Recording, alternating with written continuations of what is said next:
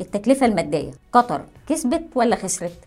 الخانتين الرئيسيين اللي عندنا بشكل مباشر هنا اللي هم النفقات 300 مليار دولار تقريبا والعوائد اللي في أقصى التقديرات هتكون في حدود 15 مليار. لكن هنحتاج هنا نشاور على نقط جديدة اتذكرت في تقرير ل Focus Economics الأولى إيجابية إن قطر بقى عندها من البنية التحتية اللي يكفيها إن هي تحقق هدف رفع السياح من رقم ال 2 مليون الموجود دلوقتي ل 6 ملايين في 2030 النقطة التانية بقى إن دول زي السعودية والكويت والأردن والإمارات كسبوا من البطولة بشكل نقدر نقول إنه يمكن يتجاوز اللي قطر نفسها حققت باعتبار إن دول مكاسبهم كانت صافية من السياح اللي اضطروا يروحوا لهم لأن قطر ما قدرتش تحتوي المليون وأكتر آه، من الضيوف أو إنهم شافوا إن ظروف الإقامة في بعض الدول المجاورة هتبقى أحسن من القيود اللي فرضتها قطر.